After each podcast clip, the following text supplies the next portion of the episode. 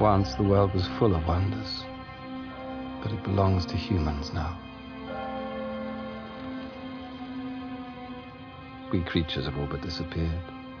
Demons, vampires, and witches, hiding in plain sight, fearful of discovery, ill at ease even with each other.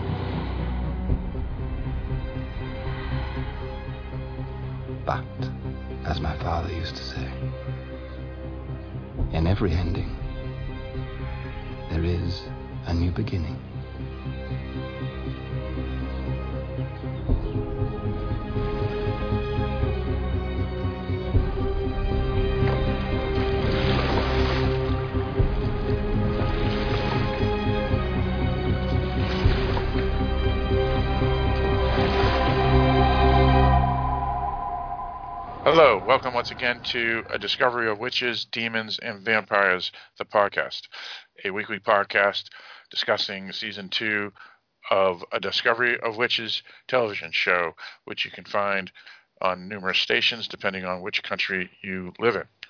Uh, in the United States, uh, it's generally AMC uh, Shudder. In the UK, it is generally um, Sky One, uh, among a uh, Wolf, Bad Wolf TV or something as well. Um, the show uh, appears on Friday nights in the UK and Saturday nights in the United States. Um, tonight we are going to discuss episode two of season two, um, and uh, that's pretty much all I got there. Um, there is no title for the episodes compared to other television shows. They just go episode one, season two, or episode two, season two, and so on and so forth. Uh, the episode was released January 15th, 2021 in the UK, 15th, 2021 in the US. Uh, that was Friday and Saturday night. Tonight is January 6th, 17th, uh, Sunday night, which we're recording this, and we do hope to have this out within a day or two. I am one of your co-hosts, Philip, from the state of New Hampshire in the US of A, and with me in the state, or I should say, the Commonwealth of Virginia. Hey, this is Barrett. Barrett, how's it going? Going well. And in the state of Missouri, This is Kevin. Kevin, how are you? Rip raring to go. Excellent. All right. So, um, some information uh, on uh, this website if you've stumbled upon us or this podcast. Uh, we are, once again, a discovery of witches, demons, and vampires podcast, which is part of the Dark Discussions Network. Uh, that's www.darkdiscussions.com. It is a all genre website that has articles, columns, podcasts, news, uh, press releases, and so forth. If you follow anything genre, so if you're a fan of horror, sci-fi, fantasy thrillers, techno thrillers, mysteries, grindhouse, art house, cult films, foreign films, video games, anime, or whatever, um, it is a website you should probably check out daily, since it is updated daily with new uh, articles and whatnot. Uh, you can email us at darkdiscussions at AOL.com, and if you do so, we will read your email on the podcast, assuming uh, it is cordial and is um, related to uh, Discovery Witches TV show. Um, if you wanted to email, for example, and discuss how uh, you read the book and these are some of the changes you saw, that would be an e- excellent example of um, an email to us. You can also email us by just going to darkdiscussions.com and pressing the contact link. Also, we have a Facebook group called Dark Discussions Podcast Facebook group where there is numerous conversations going on about all things genre, and you can join in the conversation or start your own thread. Also, you can follow us on Twitter, which is, I believe, where most people are finding this podcast uh, under Dark Discussion One. All right, so um, let me bring this up first. Um, I, I uh, will probably need a lot of help from you guys to help me along on this episode. Um, my uh, attention span was somewhat limited this week. uh, due to uh, the passing of my father on Thursday, the 14th. Um, he passed away from COVID, uh, COVID 19.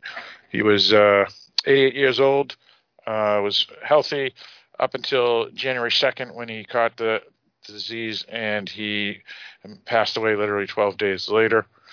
Um, again, uh, the disease is deadly to senior citizens and those with underlying conditions, especially, uh, though everybody should always be safe and whatnot. Um, I wrote out the obituary uh, yesterday, funeral's tomorrow. Uh, read a book to my kids, my f- uh, five year old and seven year old, about death and grandpa and whatnot. So you can gather watching the show last night um, wasn't necessarily as high of a priority as it would be otherwise. Also, I wasn't able to rewatch it today uh, again because of uh, uh, writing up the obituary, working on the, the funeral and whatnot. The funeral is actually only six people uh, because of the pandemic. We are obviously not going to uh, ask anybody to uh, come uh, to any service. Um, with that stated, uh, I am here tonight to do the episode because this show is a really good show and it will be able to keep me focused on something fun rather than uh, the the horrible things in the uh, general world uh, that have actually specifically hit me personally. Um, I will state that 2020 was a very good year, while 2021 was a horrible year for me so far. Um, all right, so let's get into uh, tonight's uh, discussion or whenever people will listen, uh, but we're recording it uh, Sunday night. Um, our opinions first on episode two of season two of A Discovery of Witches. Uh, so let's go with you, Kevin, first. I I mean it was a good episode. It to me it seemed like an episode that was a link episode um, like linking between like like a link like getting ready for I, I don't know if I'd say a reveal, but more monumentous things to happen. But overall, this was this was a good this was a good one. Uh not the strongest, but it was still very good. All right, sounds good. Uh, for me, um, yeah, I, I, thought it was a pretty good, solid episode. Um, I'll, I'll uh, definitely need some help along the way to discuss it uh, from you two folk, uh, because again, um, um, my attention span was was off and on because of uh, uh, personal issues. Um, and yeah, very sorry to hear about the passing of your dad. That is rough, and you yes. know, my my my, my uh, my sincere condolences, please. Yes, thank you. Appreciate it. Um, so I was uh, a bit confused because there was a, a, introduction to multiple characters that were new, and so I'm, I'm trying to uh, decipher who they are. And again, I didn't get to watch it a second time, uh, so uh, I will uh, defer a lot to you folks tonight. Um, so that that's uh, my opinion, but it was yeah a good episode, and thank you for the condolences, Kevin, and and you too, Barrett, for the condolences offline. Barrett, what about yourself? Um, I thought it was a pretty strong episode. Uh, I liked it better than the first episode of this of this season. Um, while not better than some of the ones in the first season. Um, but it was it was pretty strong. I felt like I could actually follow some of the political machinations that were going on. Um, and the CGI I still think was done really well. They did a lot of light scenes of London in the past, um, not not in the dark.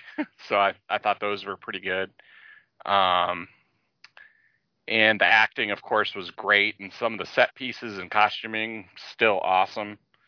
Um, and yeah, it does it does feel a little bit like a Link episode. I hadn't really thought about it in in that way until Kevin brought it up. Um, but yeah, some threads are kind of started, and some are kind of yeah, just just starting, I guess you would say. So, good episode. All right, very good.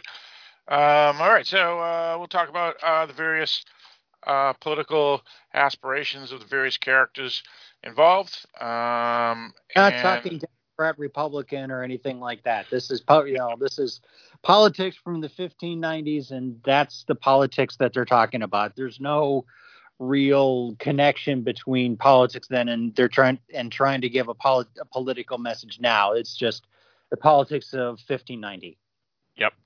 Right, right, right. Or, or specifically, even even the politics uh, between d- demons, vampires, and witches.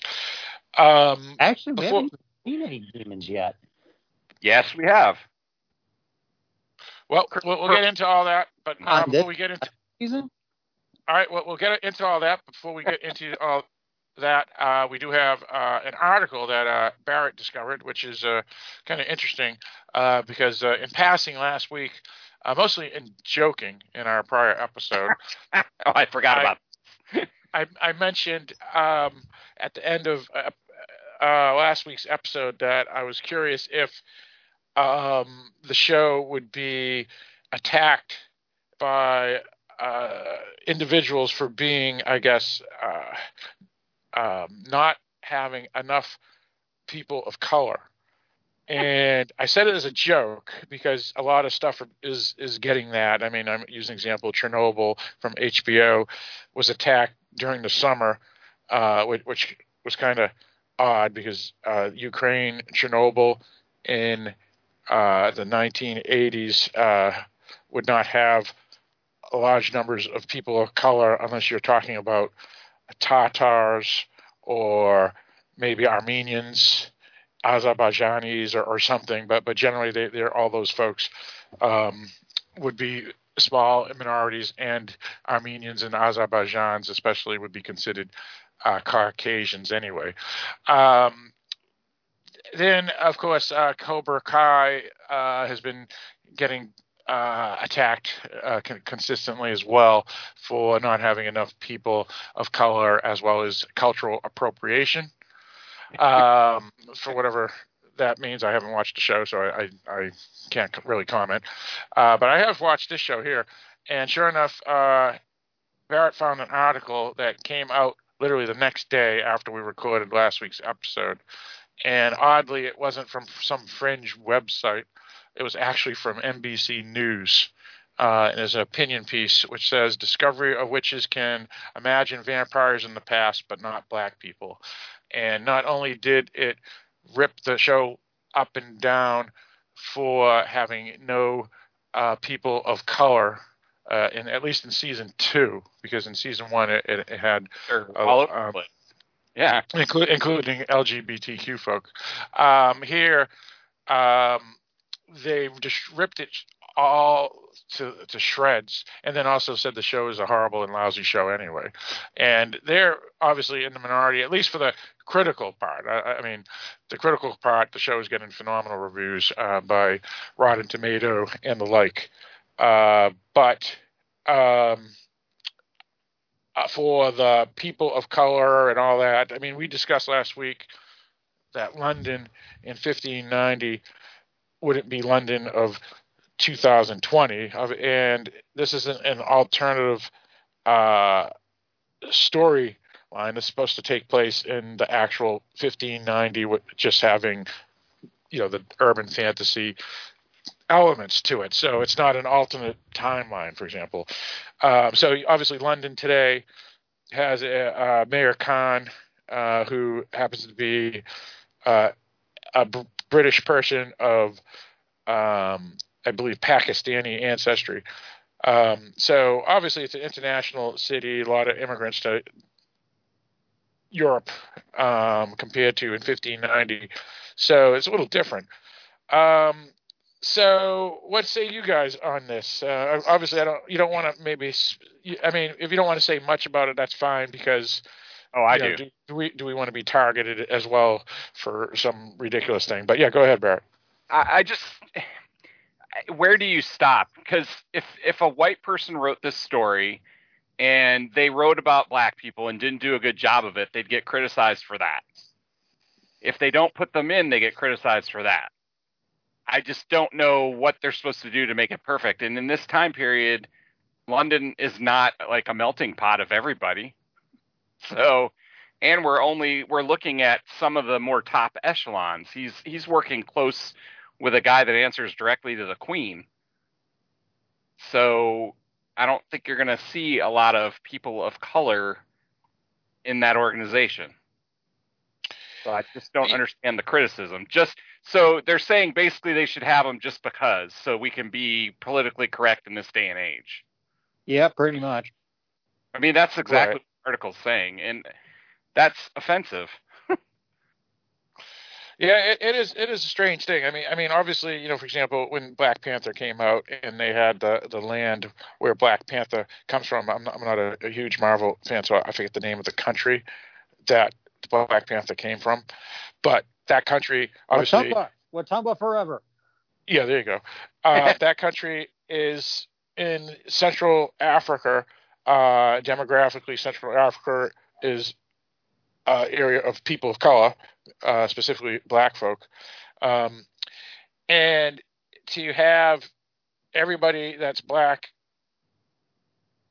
in that country in the era that it takes place, which is pretty much today, uh, makes sense. And if they suddenly had numerous people of uh, other ethnicities, such as, or races, I should say, such as Asians, uh, s- uh, both Eastern and South Asians, or or Caucasians, or even even Arab folk for that matter, uh, which are Caucasian.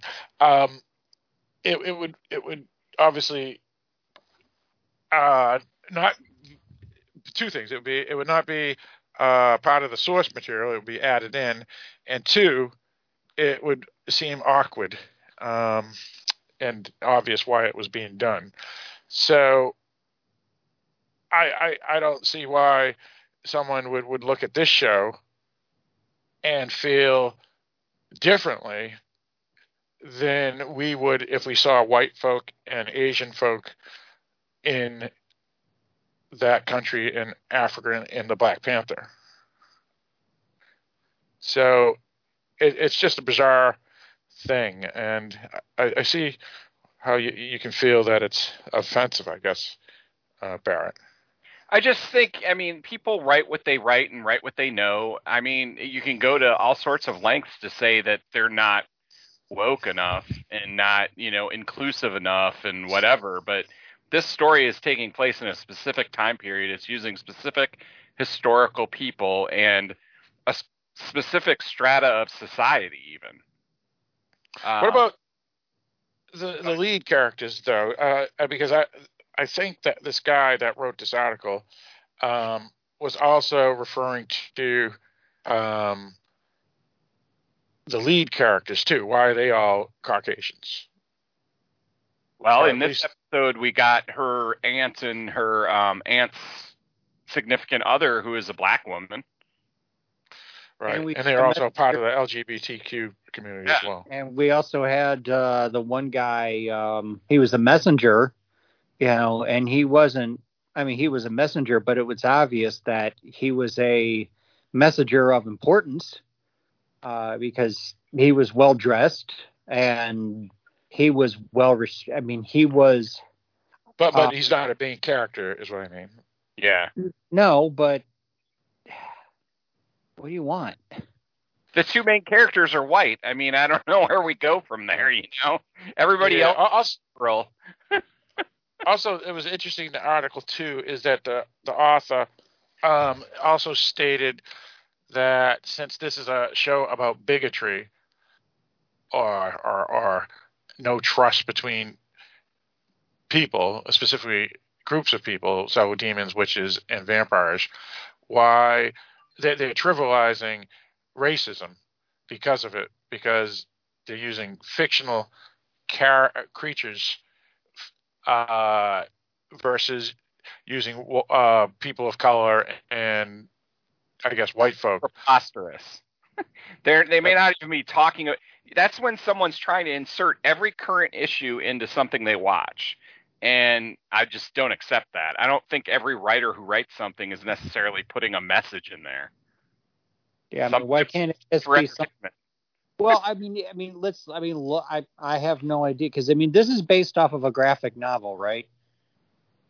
No books. No, no, Oh, it's books, three. It's a three. No, yeah, it's a novel Yeah. series. Yeah, Okay, for some reason I thought it was based off of um a graphic no, it's novel. it's, it's, it's novels. It's novels. Yeah. graphic novels I meant, but uh, okay, well, I, I really Right. didn't know. But I mean, Well, it's- e- e- either it doesn't matter whether it's graphic novels or novels. Well, the point is, okay, it's it's it's a specific source material. if yeah, you we don't, are we haven't from, so we don't know if there are uh, more black people in it or not. I don't know what the book. at the sources same are. time though, if you are from France in like the the and the I mean I can't remember when when um, Matthew was sired, but I mean if he was from France in the you know in the 1400s, chances are he's going to be white. You know, I it's just I mean I I am I have no problem with diversity. I have no pro- I, I have a huge problem with racism, obviously, you know. But let's, I mean, if you're talking about, you know, uh, someone who, I mean, let's face it, people in France and England, you know, in the the the 1300s, the 1400s, the 1500s, were largely white people. I mean, I'm sorry. I just I'm sorry, you know, excuse excuse the writers for for trying to be somewhat historically accurate. Now granted that we're talking about vampires, witches and demons, which you know is a little different, but um you know, we're talking fantasy here, but but if we're trying to we're trying to put in witches, vampires and demon, their version of a demon in in like a, a real world historical setting, then yeah, you're you're not going to see a lot of African American people or Afri- people of African descent, if you will, in, in as characters. Now, like I said, I remember after hearing about this article, and then I remember and I watched it again, and they had yeah, they had the the the aunt's uh, wife, if you will, and then you had the messenger, who was also black, and and no one no one seemed to mind that he you know no one he didn't seem out of place there you know but it's just I, these people have too much time on their hands in my opinion Well, let me, let me uh, bring this up about this guy. Uh, I'll just, you know, I should give him credit, even though I don't know if um, if I'm really giving him credit. But uh, Noah Berlatsky is the critic that wrote this. Uh, cultural critic. I didn't even know there was such a thing.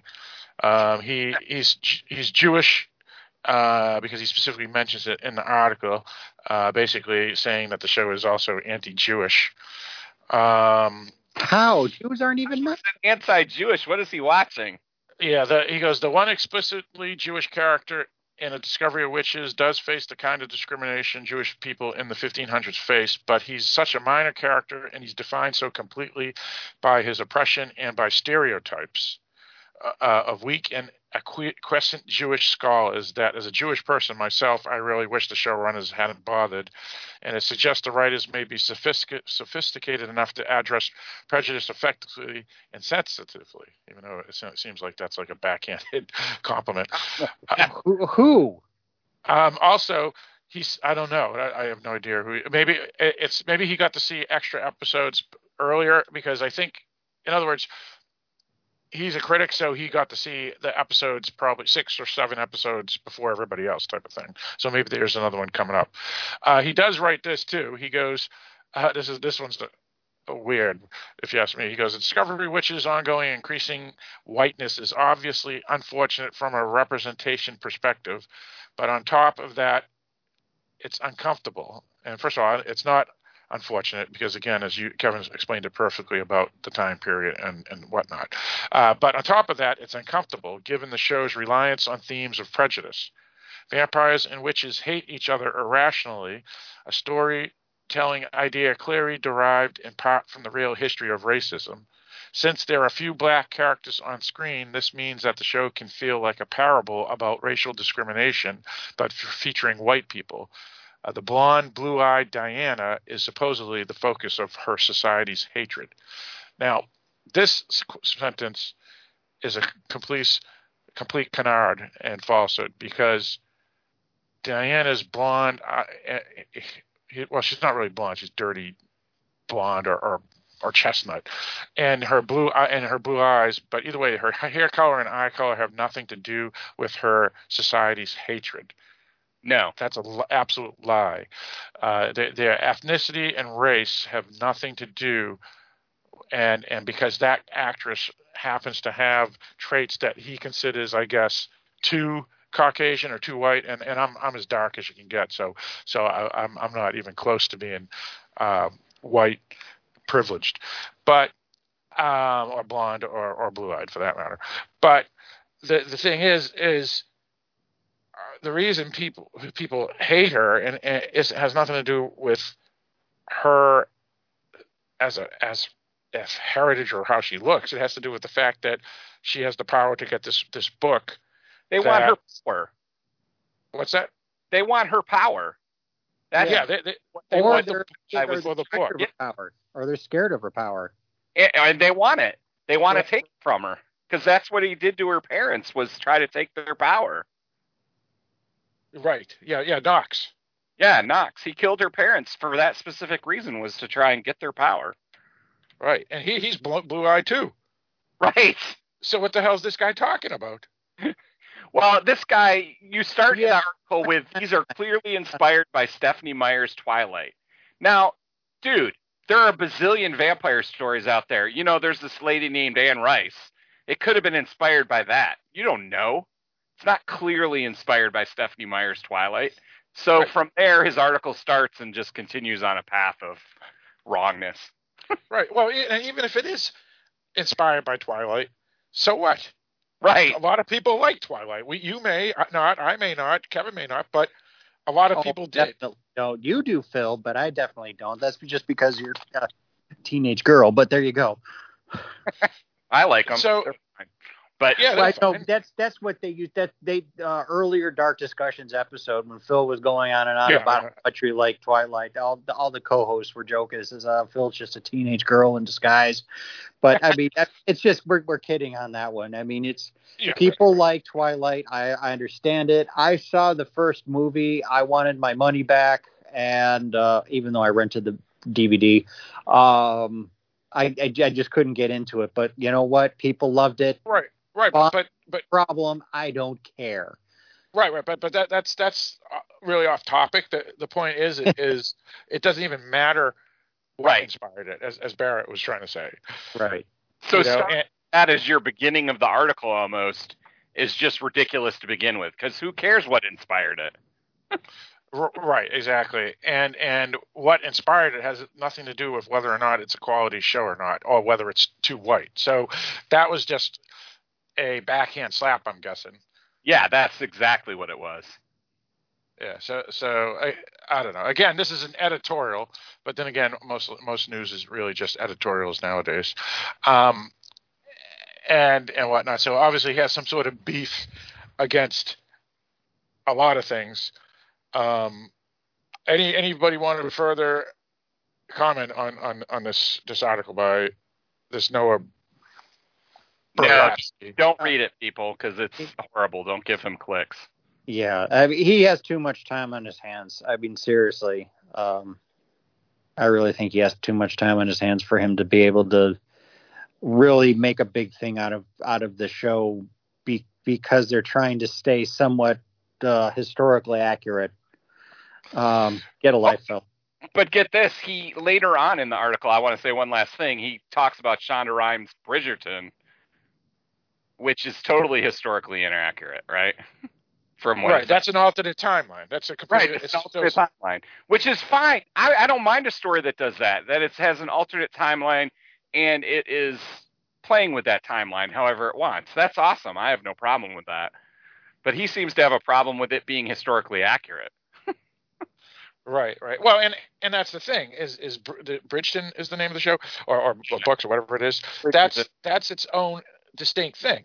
That's that's not this show. So why even com- compare it that right. way? Yeah. You know, that's why what might as well compare Game of Thrones and, and Lord of the Rings as well. You know, or any fantasy. It, it's it doesn't make any sense. So Anyway, yeah. So I, I don't have anything more to Is say. Game of Thrones did Game of Thrones get that kind of criticism for not being diverse enough, or I I don't know. Yeah, I, I don't know. Um, Again, though, that that was a few years earlier that show, so the the woke stuff was really just, you know, really taken off in the last two years or so. yeah, Uh, but yeah, I'm, I'm sure it has because I know Lord of the Rings had some issues um, with wokeness, but uh, that's a, a different show anyway, or a different movie. So, uh, but either way, uh, yeah, it is bizarre that NBC News, or, or maybe it's not bizarre that NBC News would publish such an article, uh, an article because it is, uh, it'll definitely get clicks. That's for sure. I mean, I think that's that's what the main thing for them is to get clicks. exactly. So, so yeah, yeah, it's it's just just really really out there. Um, uh, post ed- ed- ed- editorials or articles from people that are really out there are really pull, pull, you know pulling things out of there wherever. Anyway, all right. So let's- let's let's go uh, into uh, tonight's episode and we'll talk about that. Uh, who wants to set it up? Go ahead, Kevin. Okay, sure. Uh, it's okay. I, I saw it twice, so hopefully uh, I'll get everything right. Well, first, uh, I, I don't remember the exact order how it went. I mean, we see, um, what was the main character's woman again? Diana. Diana. Yeah. Uh, Diana's, um, because we got to remember Diana's aunt and her aunt's partner, wife. I don't know if they're married or not, but I'll, I'll just say wife. Uh, it, so her her aunt and her aunt's wife are in uh, Matt's family's castle, okay, with his mother. Um, and who? So in other words, her family. Okay, Diana's family is a, are witches, and Matt's family obviously are vampires. They do not get along, but because of Matt, they decided you know, Matt said, have the witches live in my castle, you know, where the vamp, where, with my vampire mother, and neither of them are happy about it. Uh, the only one that doesn't seem to have a problem with it is the, if you will, the main servant in the castle, and she's pretty much saying, she's pretty much saying, look, try to bury your your prejudices aside, you know, because we're all kind of in this together now. And neither neither i mean the the aunt's wife seems to be okay with trying to be peaceful but the aunt is not the the mother does not want to be peaceful at all but the the mother's servant seems pretty fine with it um but as we go on we go back to oh and also the woman uh, i forgot her name the the woman that the witch that attacked diana the the eastern european Satu. woman Satu, right? She goes to Yeah, the, the Finnish woman, the Finnish woman. the Finnish woman. She goes off Right. Anyway. She goes off kind of into this place, middle of nowhere, meets up with this woman who was his, was her, sorry, was her teacher. And they, they kind of have this little thing. And then we hear this we hear the first time we hear the word a weaver. And you're thinking, okay, what's a weaver? But then we go back into 1590s England. And so we have Matthew and Diana. And, okay, kind of long story short, everybody knows Diana's a witch. They're kind of freaked out about her. And they finally, they, they find, uh, Diana finds the woman that she wanted, she asked her to teach, but got freaked out. And she says, please help me, please help me. You know, we, we need your help. I'm sorry we brought you in, you know, you know, kind not really false pretenses, but I'm sorry we kind of forced you in. Can you please help me? And so she brings Diana to kind of like one of the head witches in the area, and the head witch is like all happy to meet her and wants to bring her to kind of their coven. The reed. They called, they called it the reed. there they called it the reed it's like okay meanwhile matthew is still trying to establish himself he meets up with the head vamp essentially the head vampire of london who is a, he's an interesting character he's a priest or he was a priest who died during the plague but came back to life.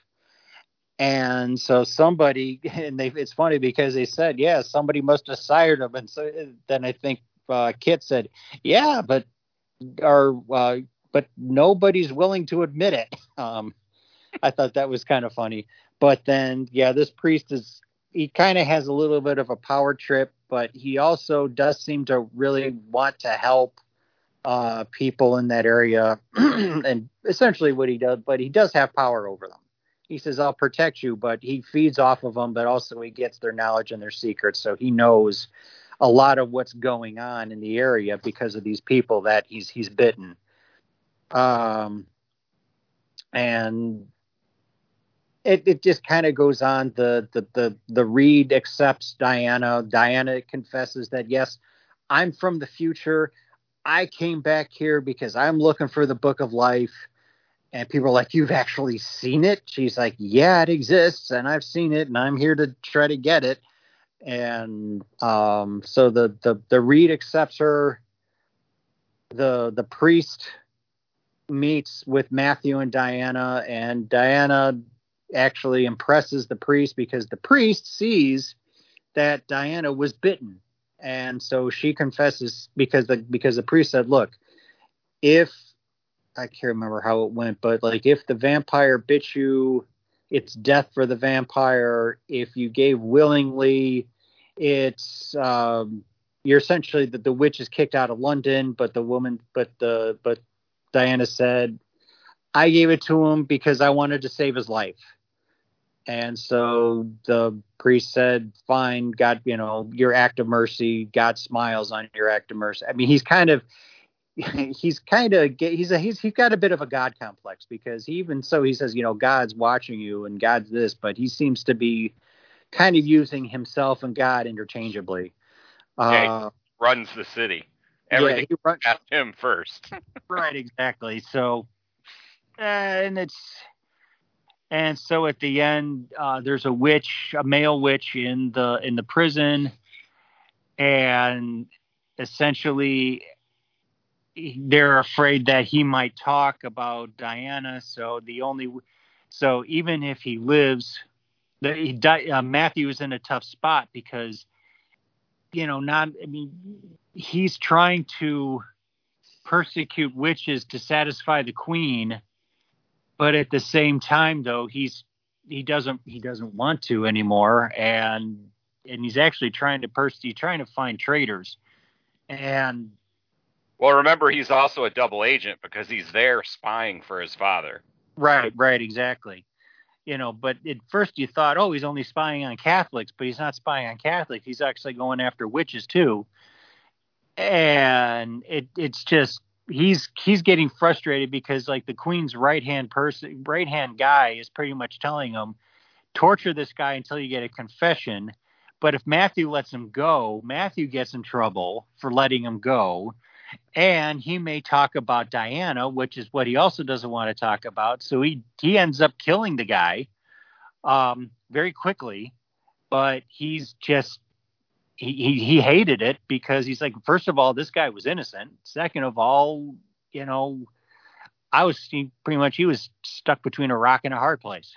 Well, the other problem was the guy, the vampire that runs the city, wanted him saved.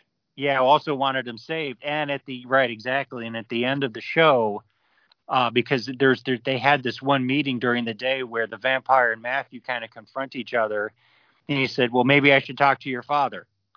And Matthew's just like I because Matthew doesn't want his father to be involved because you know because Matthew now is not the Matthew back then, and so he's like I don't he didn't want his father involved, and because he was also afraid that Diana wouldn't get in, would get in trouble because his father would find out about Diana and all that, and so he ends up killing the guy, thinking that'll kind of he'll get in some trouble, but not too bad. And next thing you know, the vampire priest is essentially writing to Matthew's father, and that's kind of how the show ends.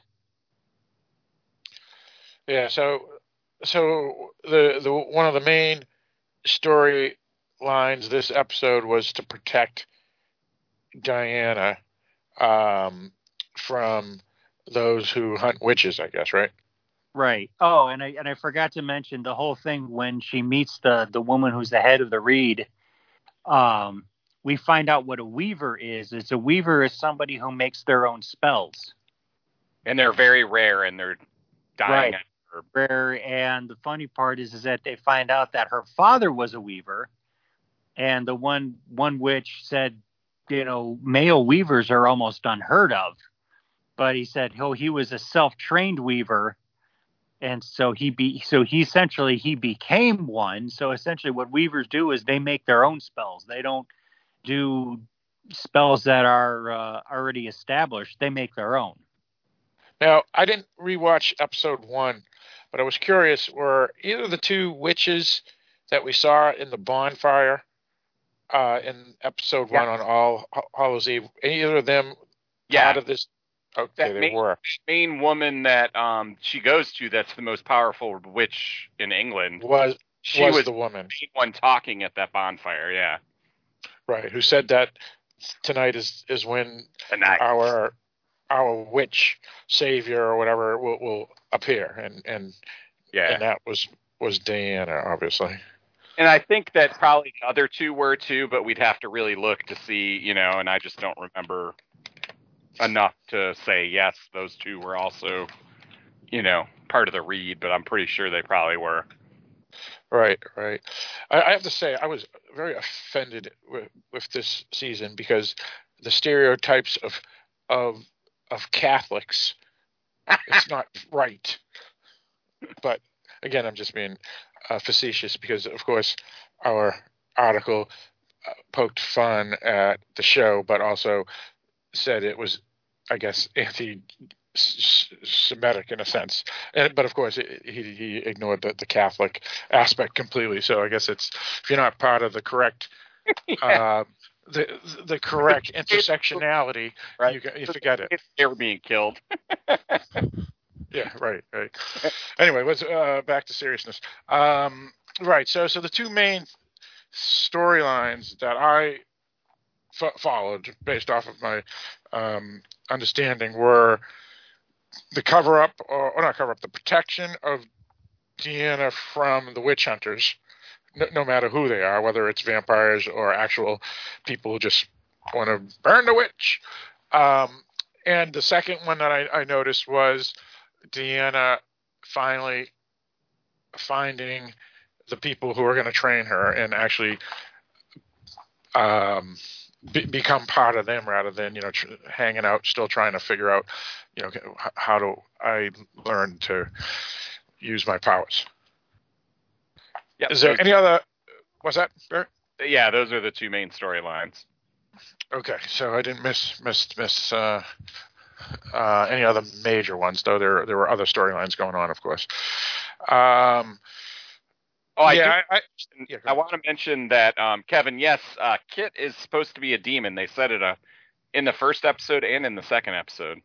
Oh, okay. For some reason, I don't know why, but I, I mean, I watched today's episode. I watched the episode, today's episode twice, and I still never caught that. Yeah. Right. Okay. So, so Kit, who's the guy that's good friends. Uh, with the Matthew character of that era, um, but is becoming somewhat of a a foil to him in uh, in the the show as as we see it, uh, because of Matthew now being friendly with witches. Um, he's actually a demon and not a vampire. Right. Gotcha. All right, and that that kind of is interesting because the the Matthew from the present day, his best friend is a demon, demon, as well. Yeah, I thought that was, it's it's really interesting. He seems to like to befriend and have as his best friend a demon. Yeah. yeah. And we still don't know what demons can do. They don't seem like they can do anything. They move fast. they move fast. Yeah, that's what Kevin said. I guess I don't know. Yeah, um, we're still trying to figure out that uh, if if there's one major issue with the show, and I don't know if it's it's major, but but it's a little annoying, I guess, is there is no um, no main character that's a demon. So you have a main character that's a witch, you have a main character that is a vampire, and a lot of the peripheral characters around them are, are witches or vampires. But there is no main character that's a demon, and yet, you know, we, are, based off of season one, understand demons to be as, um, um, I guess, common as the other two and as important as the other two, and yet uh, they've been secondary, or in this case, thirdary, whatever the, that that term is. I, am just making that word up. Um, you mean tertiary? in this show? What's that? You mean tertiary? Tertiary. Thank you. That's the word I'm looking. Now for. I can tell you, I just looked up on the wiki. They have an All Souls wiki for the um, like it kind of groups the show and the um, books together. Like now it's showing pictures of the actors playing the roles. I can tell you what it says about demons on there if you want me to. Sure. Go ahead. Let's do that, especially for uh, folks who haven't read the the books, because a lot of fans uh, uh, of the show are, are, watching the show, similar to a lot of fans, you know, watch Dexter or True Blood, and they never read the books for those stories either. Yeah. Well, and um, keep in mind, you know, they may make changes to the TV show compared to what the books do, but this is what it says about demons. They're one of the four types of species in the world of the All Souls series, next to humans, witches, and vampires. The origins of demons are clouded in mystery. Demons display display a high creative capacity and are known for their extremely free-form thoughts and ideas, but live a relatively regular human lifespan. They run the risk of being branded mad or insane due to their due to their tendency for their strange and high levels of eccentricity.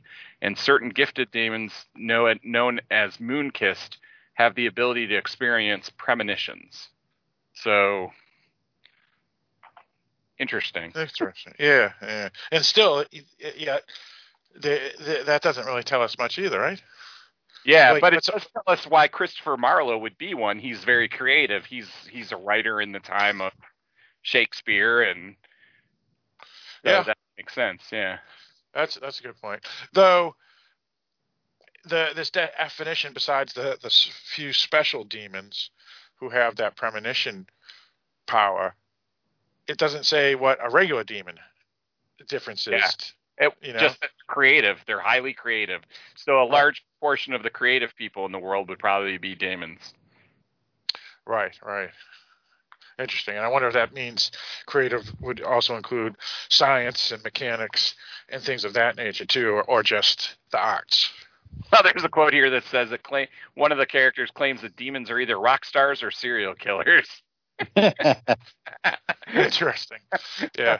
Well, and that's a fair point because as we know about witches and vampires, um, they even though they're not humans as we know humans to be, they in this series of books and and show can be good, bad, just like a, a human being can be. So it's not like in the Lord of the Rings where all elves are good and all orcs are evil.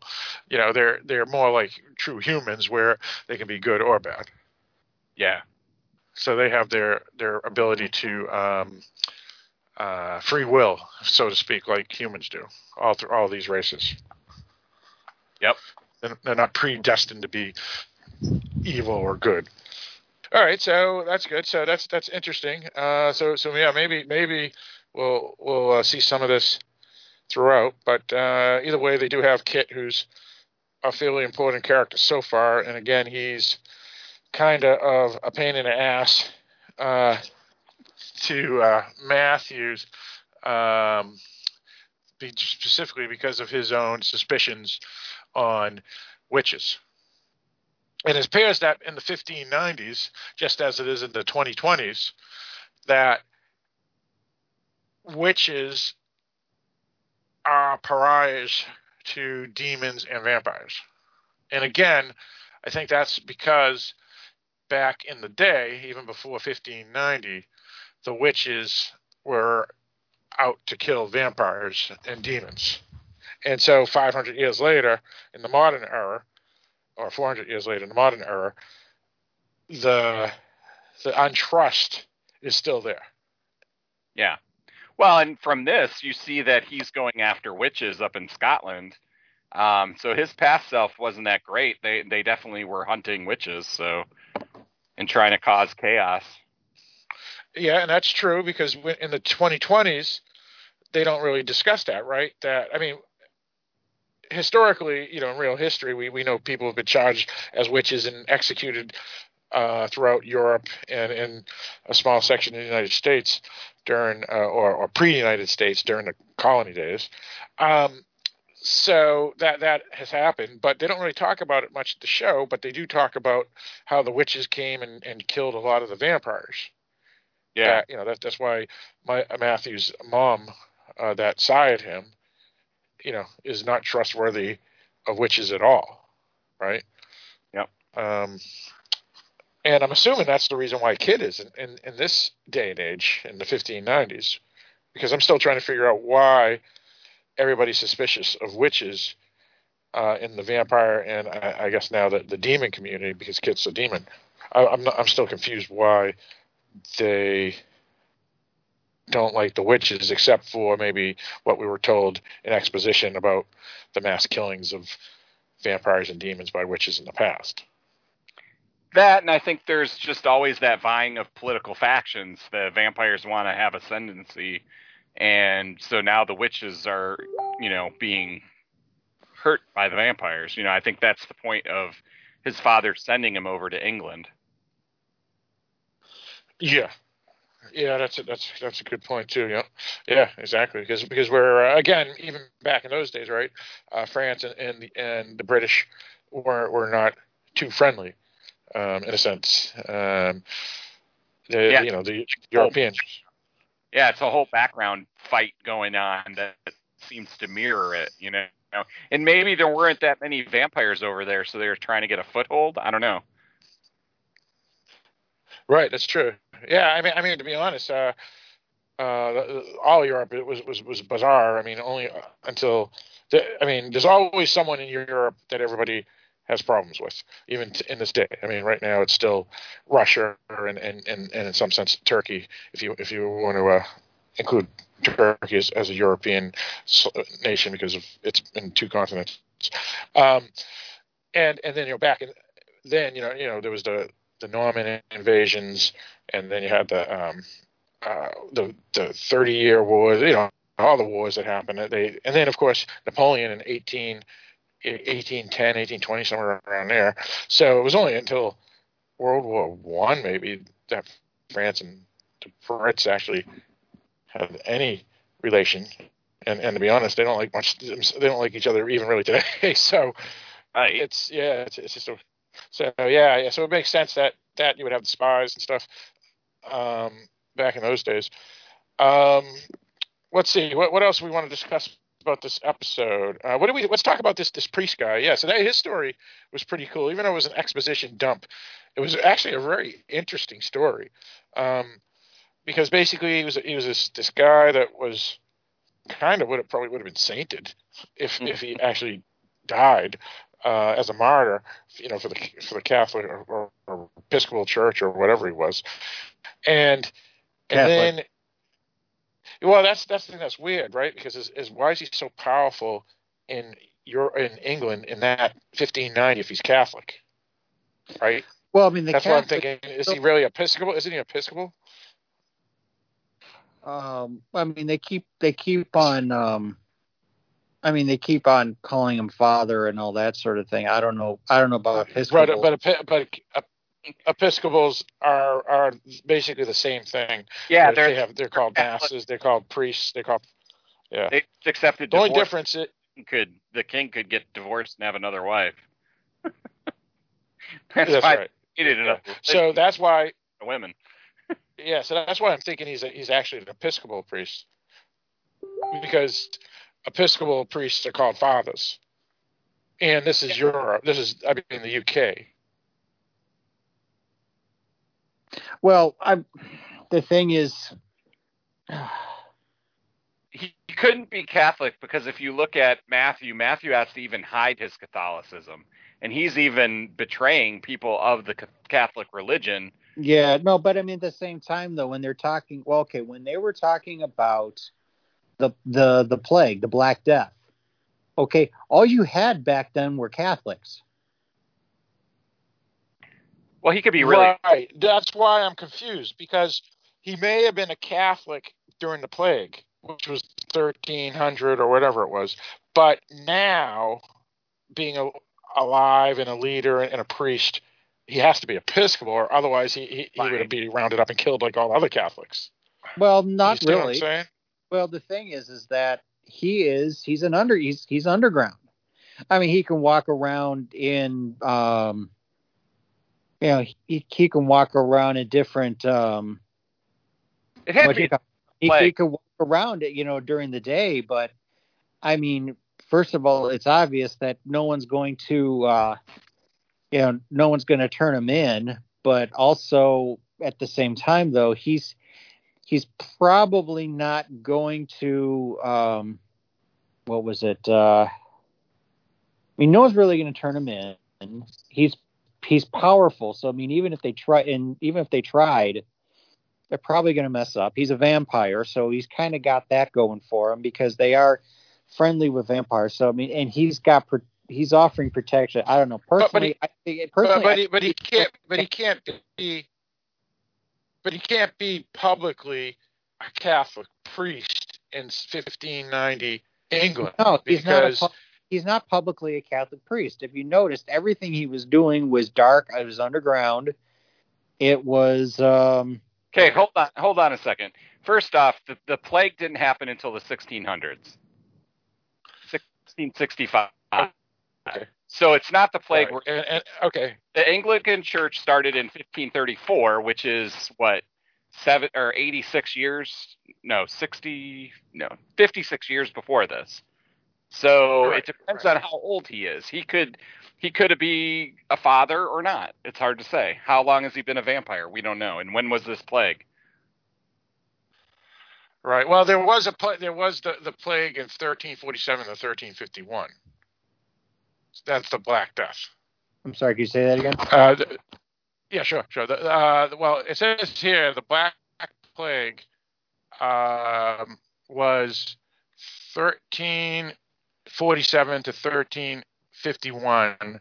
Uh, and this was it says the Black Death. The Black Death, also known as the Great Plague, the Black Plague, or simply the Plague, was one of the most devastating pandemics of in human history, resulting in the deaths of an estimated 75 to 200 million people in Eurasia and peaking in Europe from 1347 to 1351.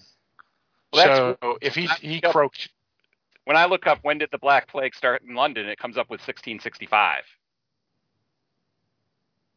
And it says the Black Death. The Great Plague 1665, the Black Death, history of England. yeah. So I don't I don't know what what what is real then because Then yeah, well. another one. Well, here it is. I get here it is again. I got Black Death in England, Wikipedia. Black Death was a bubonic plague which reached England in June 1348. The term Black Death was not used until the late 1700s, though. Ah, so it must be two different plagues. So if his, this is the one that he came from, which was the 1300s, then yeah, he would have had to become Episcopalian later on, or Anglican, whatever you want to call it. Or Church of England or, or Anglican, yeah. Right. Well, like I said, though, at Right, the so- he could have. I mean, there were still Catholics then. It's just they were all underground. Well, let me ask you. Let me, let's ask Barrett this. Barrett, what was your your thoughts on this character? Was he publicly open as a Catholic, in, as a priest? Not, because again, we don't know if he's Catholic or Episcopal because we're still trying to figure it out. But was he publicly known as a priest, or was this all underground, as, as Kevin thinks it may have been? Because I, I, I didn't wasn't sure. My feeling is that it's not underground because he walks pretty brazenly out ar- out and around everywhere, and he has no problem yelling, you know, over the crowd to somebody that's kind of far away. Um, Yeah, Well- but he doesn't yell Catholic stuff though. He just yells No, that's like not. everyday things. he feels so comfortable in his power. So either he is so comfortable in his power over people in the city that he doesn't have to fear it anyway, or he is part of that church. I don't think we could say from what we know that he is he keeps the thing underground that he's taking blood from people. That part I think he's keeping underground, but I don't I don't feel like he was keeping necessarily his religion underground. So I think from what we've seen, it's pretty. Barrett, let me ask you. Yeah. Let me ask you this, Barrett. Um, you, you said that there's a a a Souls uh, wiki or, or out there. Is is that? Would you be able to take it, to find that character? What's his name again? Bring him up. Yeah. What is his name again? I'm trying to remember it. Uh, Hubbard, Yeah. Father Hubbard. Hubbard. That's it. Father Hubbard. Yeah. So that, that just to see what they say. Well, while Barrett's looking that up, Kevin, let me ask you this: um, What did you think of this guy's Hubbard's uh, ability to control? I mean, I mean, again, like you said, he's an interesting character because he kind of uh, was always good prior to his original death from the plague, and then when he came back, he obviously knows something's different. Again, he some of it is because he thinks maybe God brought him back or whatever. But again, the vampires know better. Um, and obviously, he's drinking bl- blood in a, a ritual where he gets to uh, um, survive from from having human blood without actually hurting people. But it also allows him to, I guess, do penance for them because you know he can read their thoughts and whatever. What, what's your, your opinion of this guy, his consolidation on the power of this this I guess um, city in a sense? I'm because I mean he is he's seen as the head vampire.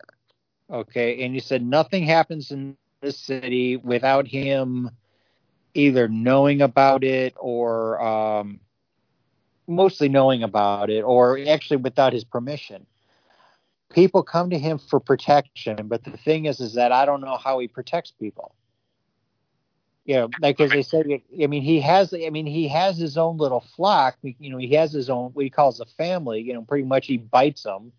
He gets he because through the bite he understands who they are, and then he um he has him welcome into the family, and it's just and it's a group of people who are um just I mean they're just a group of people. Now this guy that the pre because because okay was the guy that the, the priest wanted Matthew freed. I'm kind of going off here. Was he a witch or was he just a cat or was he some guy because he was he got in trouble because he questioned something the minister said and so the minister accused him of being a witch. He was a witch. He was a witch. So the thing is, the thing is though, is that okay? So you have a witch that is under protection of a vampire, right? Yes. Right. So, so my question is: Was everybody in that little room? Were they all witches as well? I don't think so.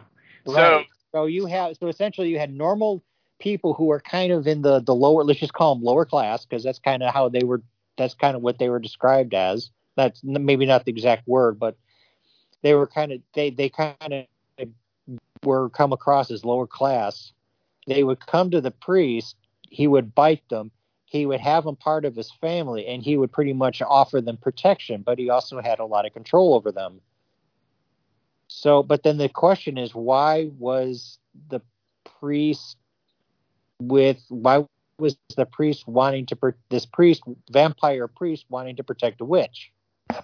Okay. I don't know. I- It's just I, I'm not I'm not sure about this guy. I mean, not. I don't I don't get it. I mean, he he he kind of sounds like actually he reminds me a little bit like, oh man, what was that French movie? We- It was vampires. Phil, remember we were talking about that? Remember we did that one French uh, TV sh- that French TV series about yeah, yeah, vampires. va- vampire, right? Vampires. Vampires. It's- It's called vampires. this this priest reminds me a little bit like the the head of the vampire clan from that from that in other words they it's remember it sounded like a bit of a mafia like he was the head of a kind of a mafia he sounds like he's the head of a family or of a mafia type of thing like nothing goes on without his knowing he has control. He's kind of like an underground ruler. And that I mean, Right, yeah. that's all I could think of. But the thing is, is that why is he protecting a witch? Even I mean, he makes it sound like the witch was in his. Okay, the it's because this sounds like this witch, this male witch, was in his family under his protection. Because he said, according to the rules, when he was talking Diana, if a vampire bites a witch, the vampire is I care. I, I think the vampire is put to death. If the if the but if the witch will is willing, then the witch is exiled. Or unless he unless that witch has his protection because he offered Diana his quote protection unquote, which means he wanted to bite her and so he to and therefore know her secrets. I don't know. He he's the one that that that whole thing that situation with him was kind of a head scratcher for me. So on on the website it says that it says his occupation is priest former. So what I think is he is a man of God, but he's not necessarily a, a priest anymore. So everything he does is in relation to God. He's protecting the weak and the infirm in the city because that seems to be the people that he's giving his kiss to, his you know tasting Yeah. their blood.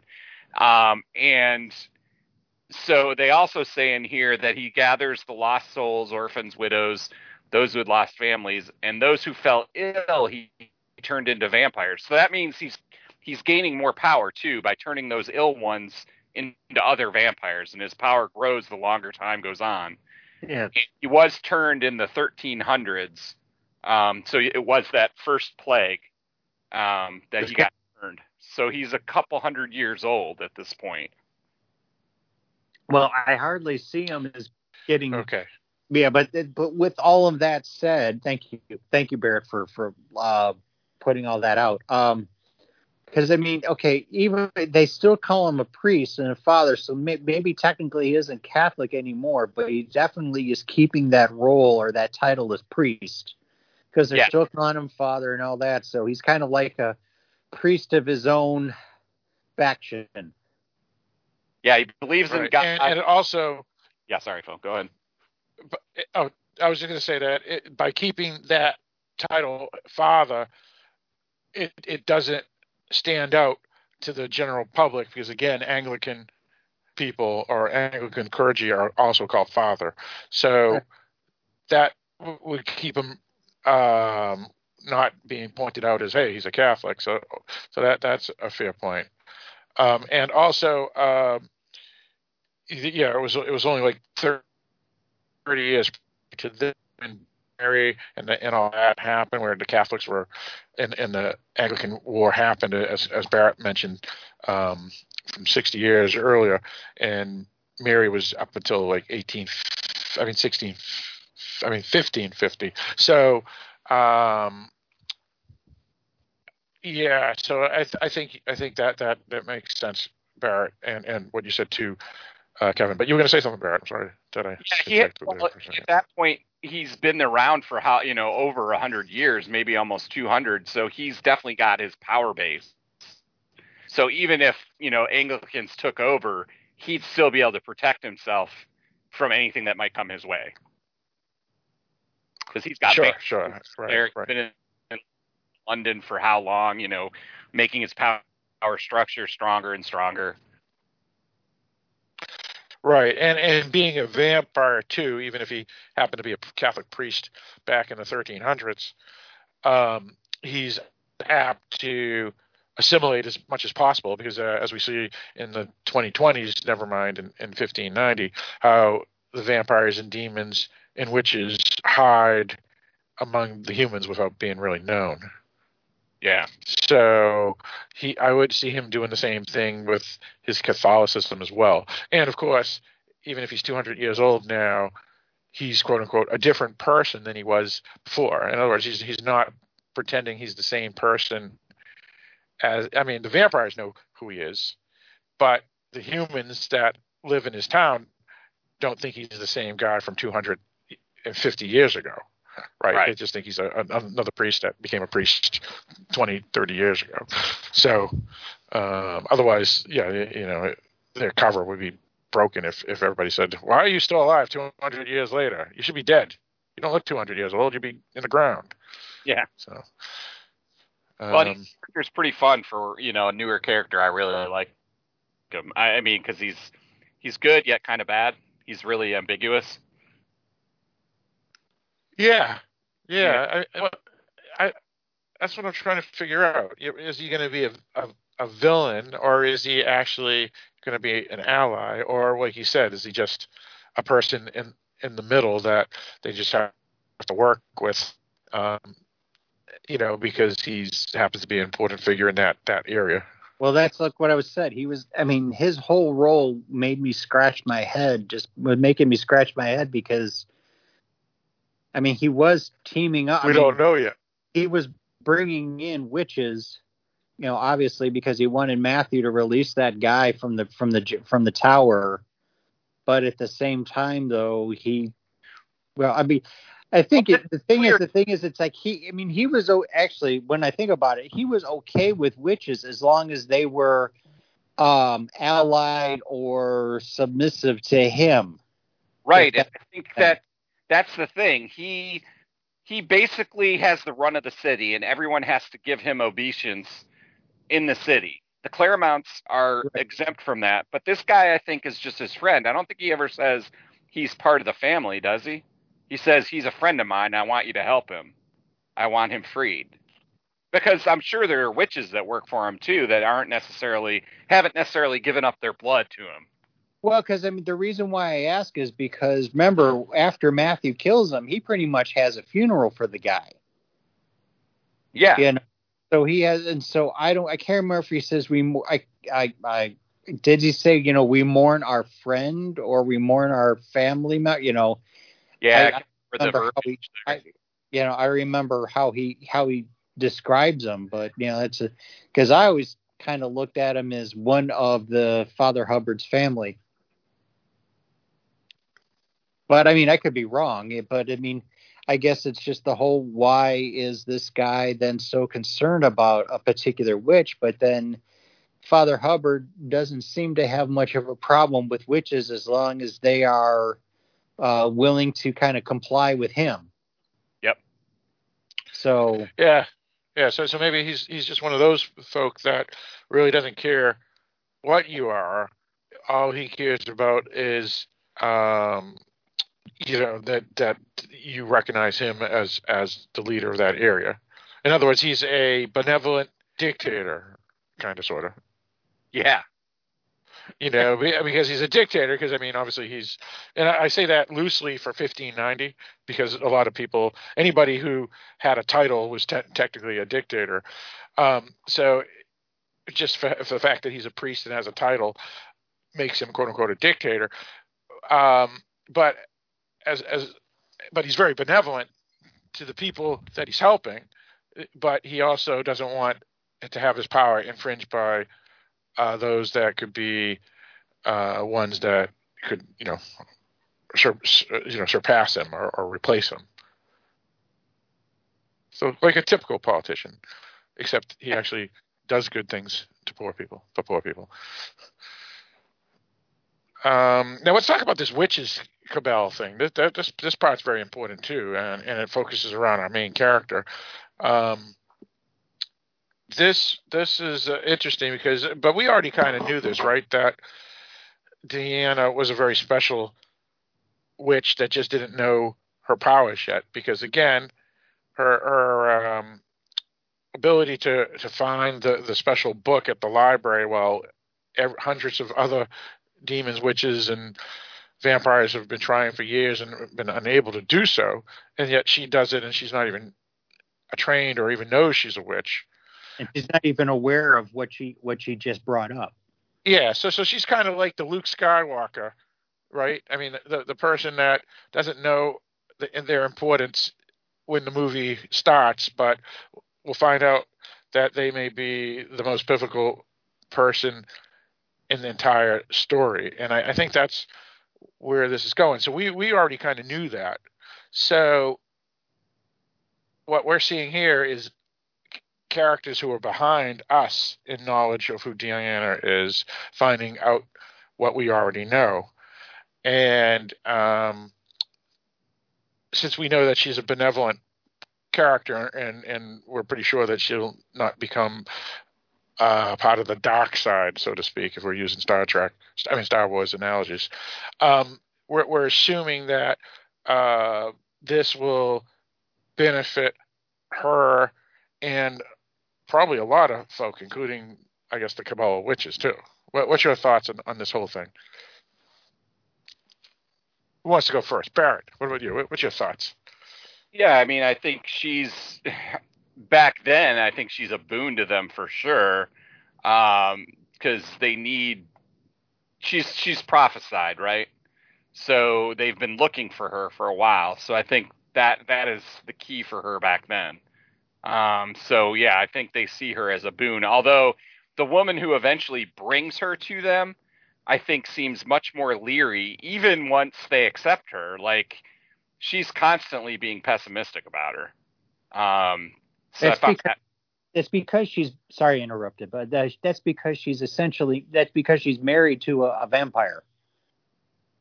Yeah, but the rest of them know that too.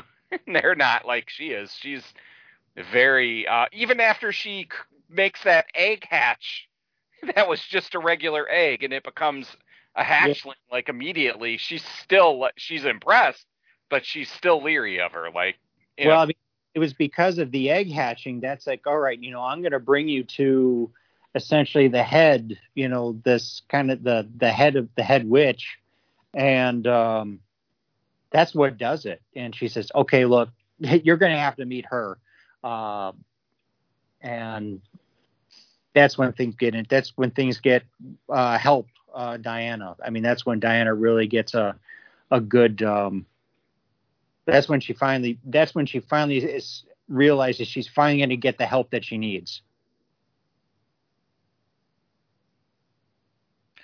Yeah, and and at first I thought they were going to drag this for a week or two, but they they got she or I don't know the her her I guess sponsor uh, convinced people pretty quick, and now the question is, are they going to show her training or her growing in this cabal, or will they have like a a um, a foil, like someone that doesn't like her, and we're going to have to worry about this evil witch that doesn't want her to you know, be that's, who she is. That's what the woman feels like. That's what I feel like they're doing with that woman, that character, is making her the foil character against her that's never going to accept her until something major happens. You know what I mean? Right, right. Yeah, I see what you're saying. Yeah. Well, at the same time, though, she may not be. I don't know. I mean, she obviously has a lot of respect for this head witch. So, I mean, I don't think she's going to be the thorn in the side, so to speak, um, unless if she, unless if something happens or unless she meets somebody that could really, really help her out, make it worth her while. Because I think she has way too much respect for that old witch to uh, to do anything. Um, because she knows if she does, she could get cast out and that's like the that's the one of the things that she knows she that's like the first thing she doesn't want. Right, right. Now, uh, where could this storyline go? Because again, you know, I, I doubt they're just going to show us learning, you know, her doing powers and here and there, and and they they may go out with with the the villainous witch um, but also, you know, we still have the issues with various vampires and whatever that can find out about her.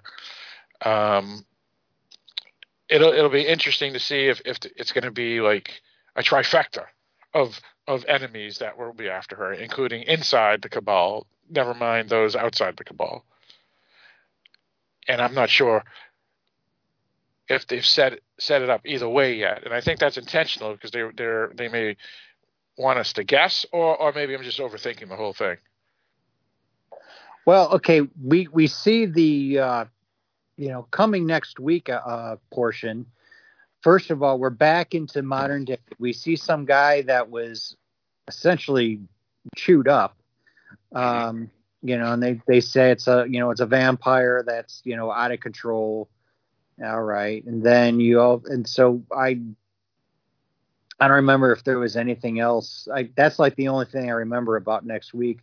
But I mean, obviously we're probably going to get uh, Satu being trained again by this Weaver, um, and I mean, I I wouldn't be surprised if we're going to have more scenes at in Matthew's castle, you know, with his mother and you know Diana's aunt and White, you know, and and and her, I don't know how to how to describe it. Her aunt and aunt, uh, her aunts, um, you know, with Matthew's mother, kind of living together under the same roof, but not happy about it.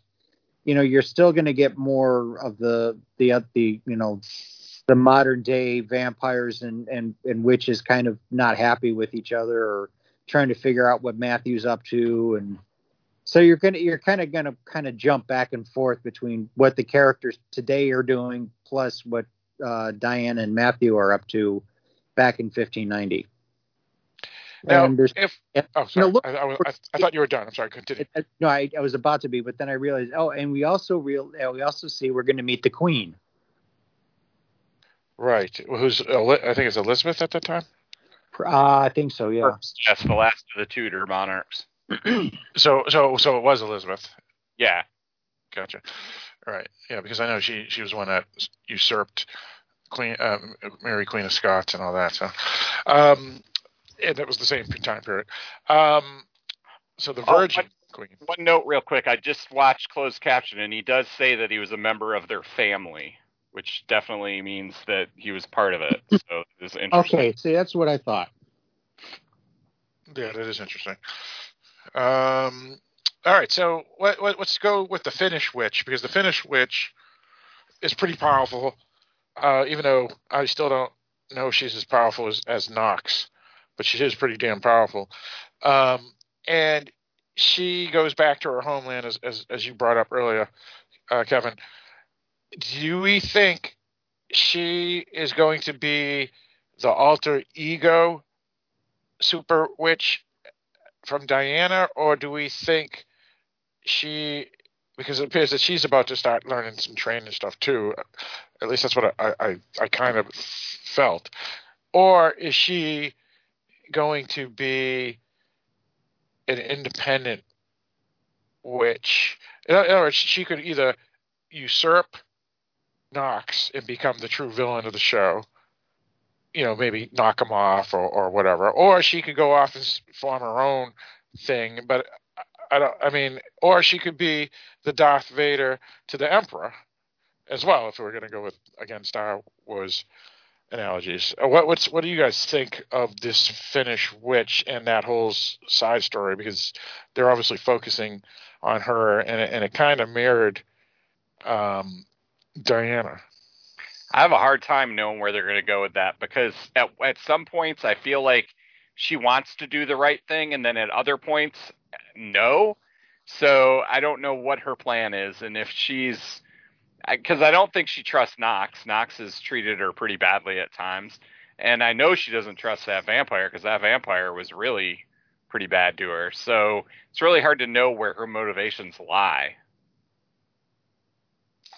Yeah, because again, she doesn't really have a loyalty to the villains, even though she's a villain for sure.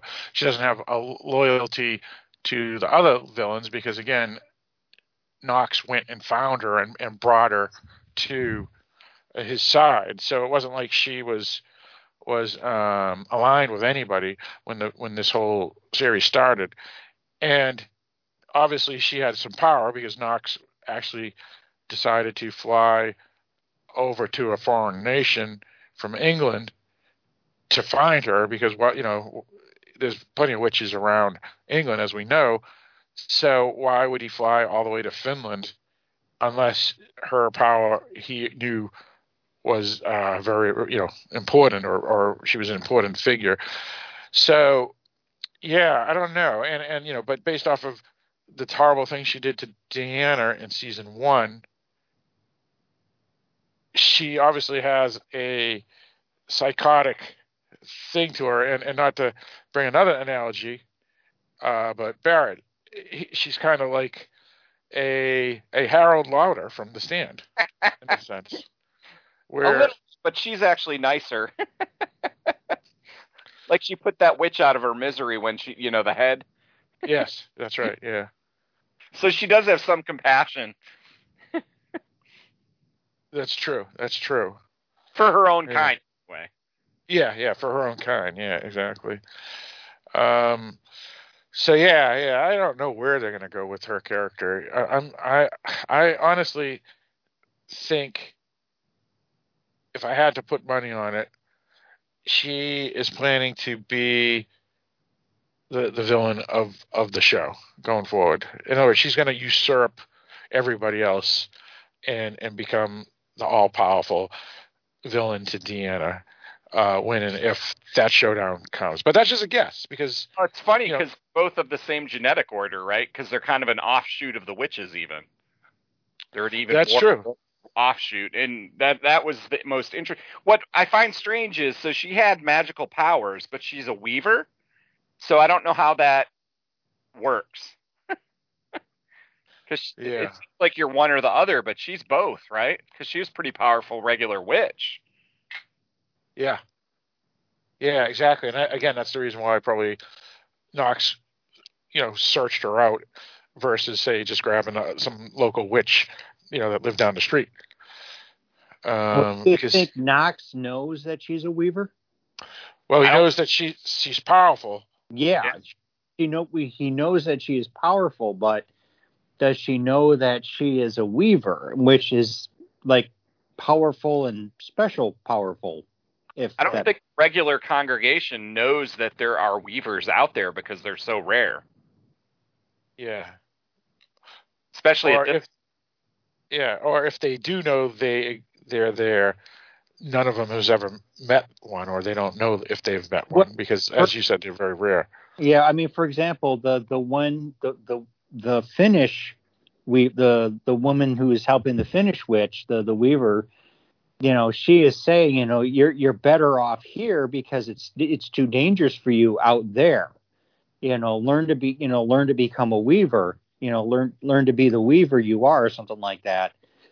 And um, you know, because you, you know, it, she's like, you know, stay here and you know you'll be safer but then when we go back into 1590 you know the weaver then she said sadly our own enemies are our own kind because they're they're scared of our power Well, you know, the other interesting thing about that too is so in season one, Knox thought it was her mom that was the power that he wanted to obtain.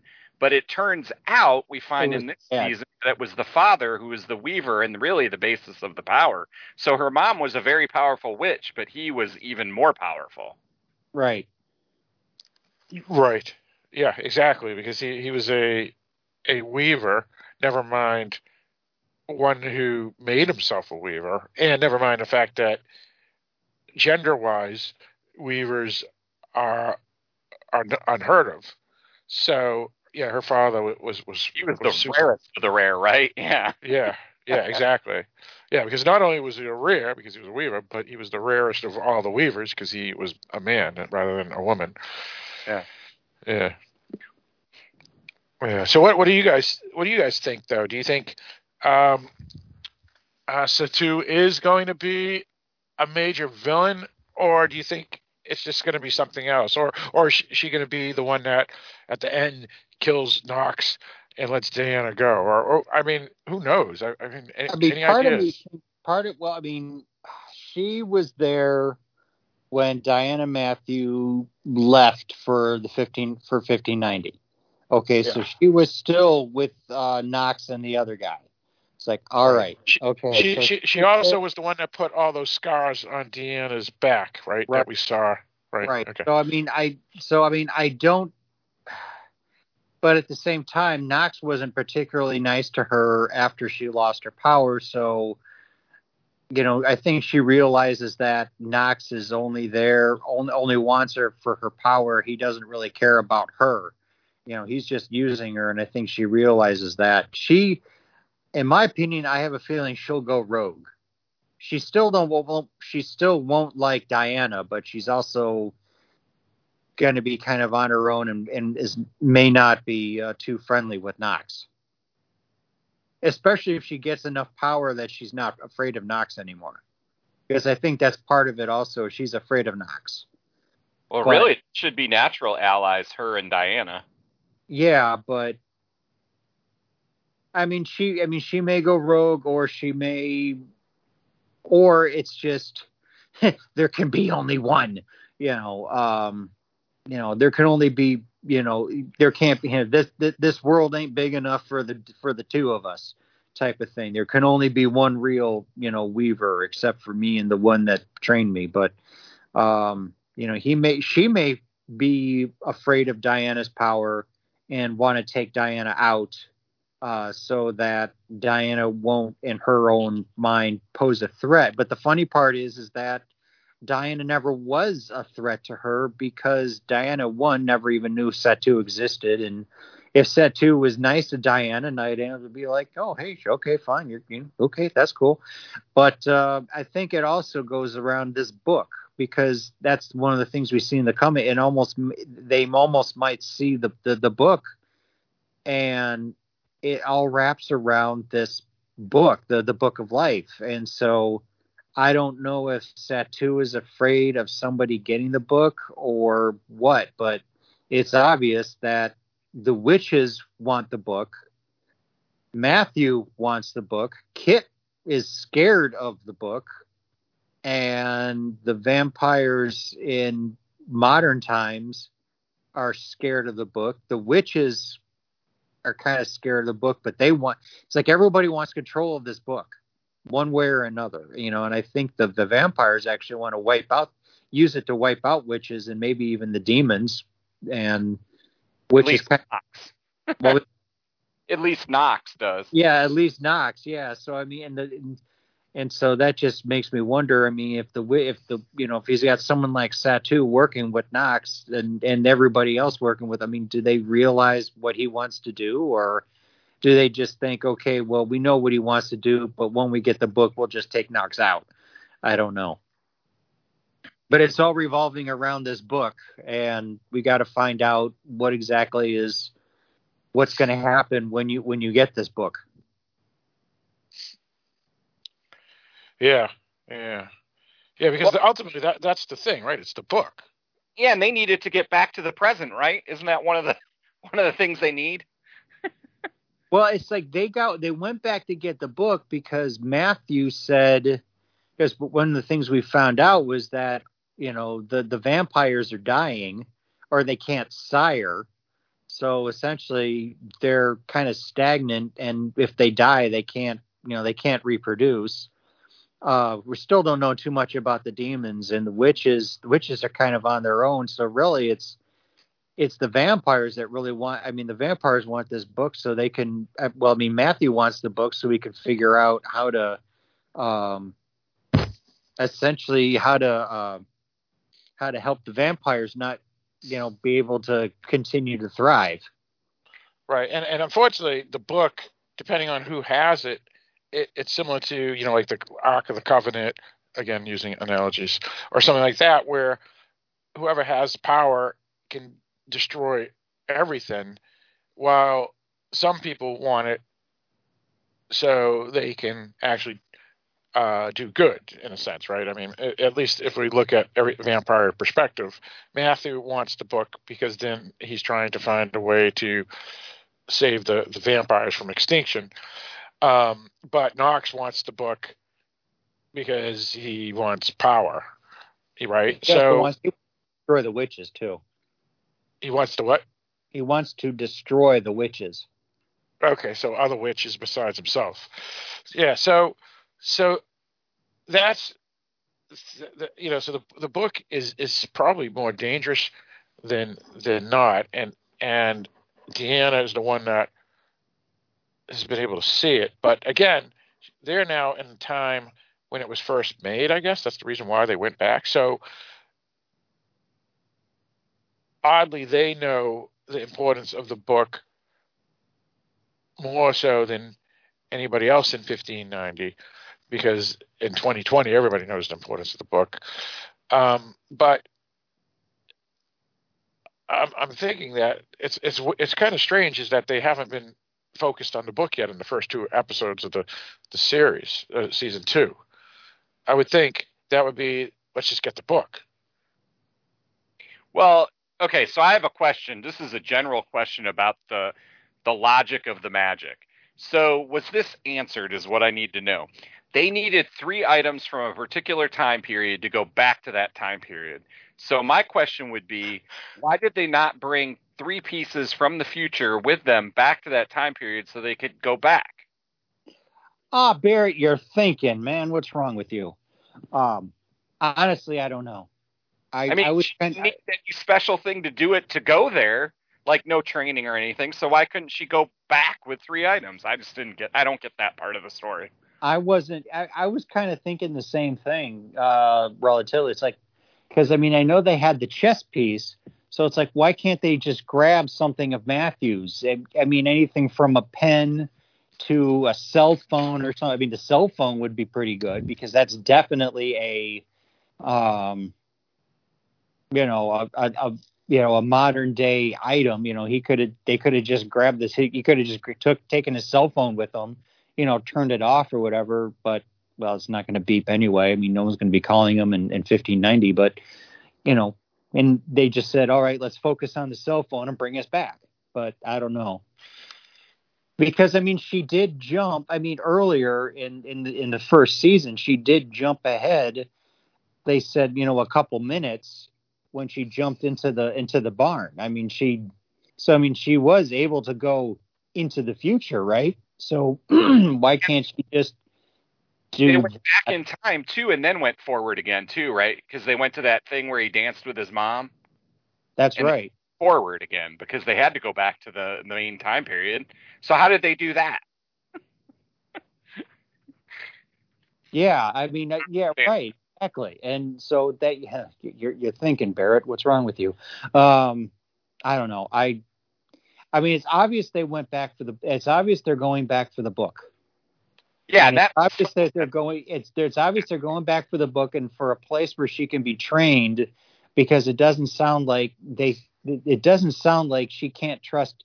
It does. Okay, it rewind. Start over. It sounds like she cannot trust anybody except for her aunt in modern times, and her aunt is not powerful enough for her or whatever to be trained. She needs like a, a somebody really strong, even though her aunt's really good, but she needs somebody really strong to train her in 1590 so she can get the book and all that sort of stuff. And then I don't know why she needs the book to get back because they can, like you said, I mean, she should be able to get back on her, you know, on her own because she's already jumped back and forth. Yeah. Well, and and they've made it sound like, and maybe it's just the way I'm taking it. They've made it sound like a she needs the book, b she needs the training to be able to go back, and maybe that's just because she really needs to be trained, and they really need the book in the future. But the way they're making it sound is they can't even go back without those things. Like, I mean, it, it does sound like that, yeah. And that's kind of what made me kind of stop and pause for a second.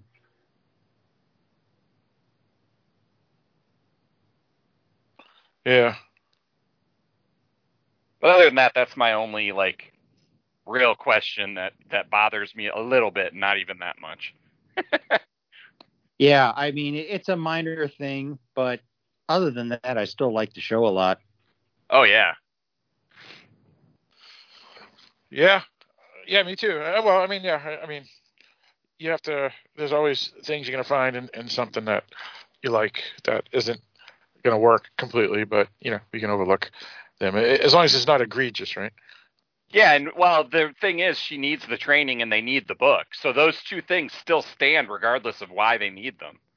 you know what I mean? Like even if they needed extra to get back to the future, it doesn't matter because they still need them regardless. So yeah, that's minor to me. Yeah, yeah, exactly. Yep.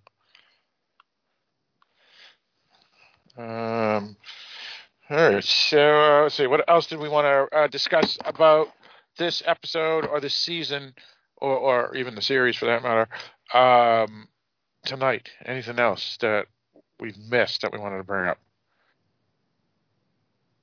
I think we got all of it. We did a good job on this one. And Kevin, you think? Nope, I think we we covered everything. All right, sounds good. Right, so yeah, yeah, that that makes sense. I agree. Um, so if we uh, take a, a, sneak peek at next week, uh, again, there's no title, so it doesn't help. Um, but it's called Episode Three. Uh, Philippa Langdale once again directs. Uh, this one's written by Polly Buckle. Um, who um, may be her first writing credit for the show. Uh, but uh, Philippa Langdale, uh, she's does uh, three episodes of this season. This will be um, her, her, second um, as directing. Uh, now, Kevin, you said you saw the coming next and stuff. Uh, what did you think? Any any highlights? Any um, how about a little synopsis for for those who are listening, and then we'll dissect it a bit. Um, the only really uh, part I remember, parts I remember was one, um, we're going to meet the Queen because uh, Matthew actually was ready to go to the Queen herself in, in this episode, and the the Lord guys just said no. Um, let's see. Um, there's there we go back into modern day, and we're investigating a guy who got chewed up pretty bad, and they're saying it sounds like a vampire who who fed and couldn't control himself, and that's all I could really remember.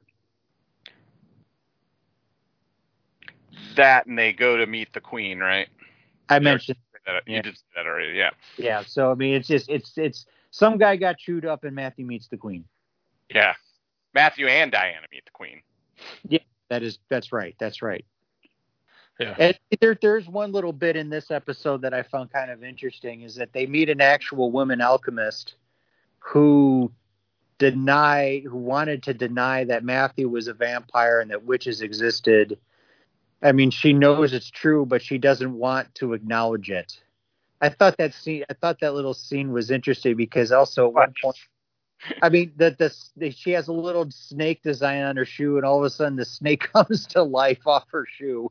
It's like, okay, it was weird, but um, you know, she says, "Look, I can't help you. I don't know any witches." And Matthew was pretty much ready to sever all relations, and she's like, "Because like, can't we just live like it? It, it isn't. It this didn't happen." And Matthew's pretty much ready to say no, but uh, because she's alchemist and um, Diane is really interested in you know alchemy, she's like, "I'd I'd love to be your friend," and that's kind of how that all ended. That that little it's bit. It's going to be important later on too. I have a feeling that. that oh yeah come up. Yeah. I mean, I, don't think they would introduce. They would just throw her in there and just say, um, you know, they would just throw her in there just for that one bit. I mean, I think there's going to be more to it than that. Yeah. What, what was? Why did they bring her in exactly? Do you think it was because they were trying to get her to be? No, they thought that she might know a, a witch that would help. Yeah, that's what I thought. Yeah. Okay. And so yeah, he claimed she, she did. Yeah, she said she doesn't know any. She didn't. She didn't really believe in it until she met him, right? right. So yeah, it'll be, be curious to see whether if that was the the Chekhov's alchemist. Yeah. so we'll, we'll find that out soon enough. Um, all right, so uh, let's give our final thoughts in this episode, I guess. So, uh, Barrett, why don't you start? I thought this episode was really good. It, it, does seem like a little bit of a bridge episode to what's going to come. Um, I'm not really sure how long we're going to be in the past. Um, it's it's interesting the stuff that's going on in the past. I think it's even more political there than it was in the future because in the future they're kind of underground and their stuff wasn't really necessarily affecting everything around them. But in this, it seems completely interlinked. Um, so I'm, I'm enjoying that um, medieval politics part of it, and the time period, and I'm really curious to see where it's going to go. I think it was great acting, great cinematography. It's just a good good show, enjoyable to watch. All right, sounds good. Uh, yeah, for me, um, I would concur with um, Barrett. Uh, we have two fantastic leads. Um, you know, Matthew Goode. Um, everybody knows knows him from uh, numerous uh, television shows and films, and, and he's always been considered a, a top-notch actor. Uh, but um, Teresa Palmer, who you would think would be overshadowed by him, uh, actually holds her own and actually shows uh, why she was hired to lead such a a uh, well-received program. Um, she she's been excellent whenever she's been a lead actress in the films that she's been in, and we mentioned a few of them uh, earlier um, when we first uh, started doing this podcast. Um, and uh, yeah, this this episode just is another another great um, period piece episode. Uh, it's been done really well. Uh, Kevin. Yeah, good episode. Uh, we do have a bit of a quandary about this priest guy, uh, trying to figure out who he is and really what his um, what is what is what does he want? What are his motivations? Um, we're trying to figure out what he's all about. But then, um, I'm sorry, I'm gonna have to correct Barrett. This is uh, Elizabethan time is the Renaissance period, not the Middle Ages. Sorry. Oh yeah. Uh, sorry. You know. Uh, whatever. That's okay. That's okay. It's age. Trust me. I I, I get it too. Uh, but it's just, I mean, they they're doing a good job of setting up a, a, a the story. They're they're setting up the the narrative. They're setting up everything very well, and they're not taking their time, but they're not rushing it. I mean, that's that's the way I can I can see this because it sounds like they have enough episodes that they can they can do this they can do this well they don't have to rush it but then they also um, they have an opportunity to introduce characters that you know are going to are, are going to be important later on in the series and it also sounds like we will eventually meet matthew's father um, since father hubbard um, wrote you know, uh, wrote wrote to him, and who knows what he wrote, but it's probably going to be, "Hey, your son's here back in England, and he's causing trouble." So, indeed, but yeah, indeed. So, but I I'm still look, but I'm definitely looking forward to next episode. Sure, sure. Uh, now, uh, for folks who are curious, uh, we we actually moved uh, to a new website. Uh, let me rephrase that. I recreated the website of Dark Discussions from uh, its original format since 2011 to a new format in 2020. I think it was August. And then at that point in December of 2020, I moved the audio files from uh, that website to a separate area so to prevent the website from crashing since we were getting a, a lot, a lot of people uh, listening uh, to our audio files, uh, getting a lot of PHP runs and stuff uh, for folks who know computers. Um, and since December 19th, when uh, I moved it to this, the audio files to this new area, um, that new area, fortunately, has a tracking of uh, those who listen and and and whatnot. And uh, the folks that have been listening to this podcast have been extraordinary. Um, out of the top five episodes on the Dark Discussions Network, uh, number two and number three are a discovery of witches, demons, and vampires podcasts. Um, so the season two episode one, and then the season one recap episode. Uh, those are the two two of the five uh, biggest. Uh, and I'm sure Barrett and Kevin would like to hear this too. But the number one and number five are the Undoing, a therapy session podcast episodes. So the TV episodes that we've been doing, because we did a, a, show on the Undoing called the Undoing, a therapy session podcast. Um, with myself, Kevin, and Barrett, as well as this podcast here. Um, for for the top five episodes on the Dark Discussion Networks most listened since December 19th have been episodes that that we've done. So congratulations to uh, us, and, and thank you for the listeners to to Yes, want to come and listen to us. Yeah. Um, and again, a Discovery of Witches episodes one and two of this podcast weren't necessarily out on the 19th. They they came out after, so unlike other episodes that have been on the, the website for a while, um, the, these new episodes immediately just just jumped right to the top. So it's kind of cool. Um, and then oddly, uh, Barrett, uh, number four is uh, Dark Discussions podcast, Army of One, which was an episode that me and you did together. That's funny. Yeah, yeah. And uh, actually, actually uh, number six is also one that me and Barrett are doing. Uh, Don't tell me, I'll tell you. The Stand podcast, episode th- three, blank page. That is So a it- podcast. What's that again? That is an awesome podcast. It is. It is. So so you can catch uh, myself and Barrett. Uh, we're doing another podcast on the side called "Don't Tell Me, I'll Tell You," the Stand podcast, a weekly podcast on the television series The Stand on CBS All Access, um, and that podcast is um, getting a lot of listens as well. Um, also, uh, in the top 10 is Halloween Boutique Psychotronic Reviews. A Good Woman is Hard to Find, which me, Barrett, and Kevin reviewed as well. And that is number seven. So, uh, Kevin, you're, you're, you're bringing in, in the listeners, dude. Bringing in the listeners. I have no idea why, but okay. Anyway, um, all right, But but thank you, thank you for listening. And if you have any comments or suggestions, uh, please uh, don't hesitate to drop us a line. But not about Yep. this article we discussed today. Not about what. right. the article we discussed today. If I was the top, I if you want to agree with us that it's absolutely ridiculous, then go right ahead. But you know, Right, right, right. So, uh, uh, just for folks who are curious, um, if you are fans of uh, this TV series, uh, the author of the the, the books, um, Deborah Harkness does a Saturday night, so so U.S.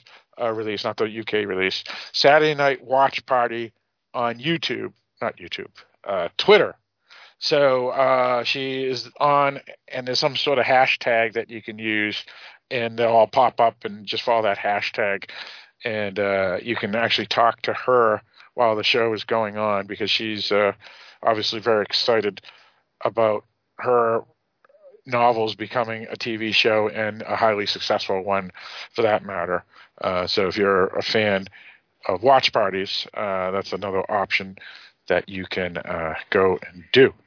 And if uh, anybody from the show that's listening to us wants to come on and do a little interview, we're, we're absolutely willing to have you folks on uh, to discuss your participation in anything, uh, whether it's actors, writers, directors, or the author herself. Um, and I would gladly have Teresa Palmer for sure to come on. That would be awesome. Um, but besides all that, um, I think we can lead out. We'll be back next week uh, for episode three of the series, and that will be our episode four of the podcast. Because again, we had our very first episode was a recap of season one. Um, so I guess with all that stated, Barrett, why don't you lead us out? All right. Thanks for joining us on a Discovery of Witches, Demons, and Vampires podcast.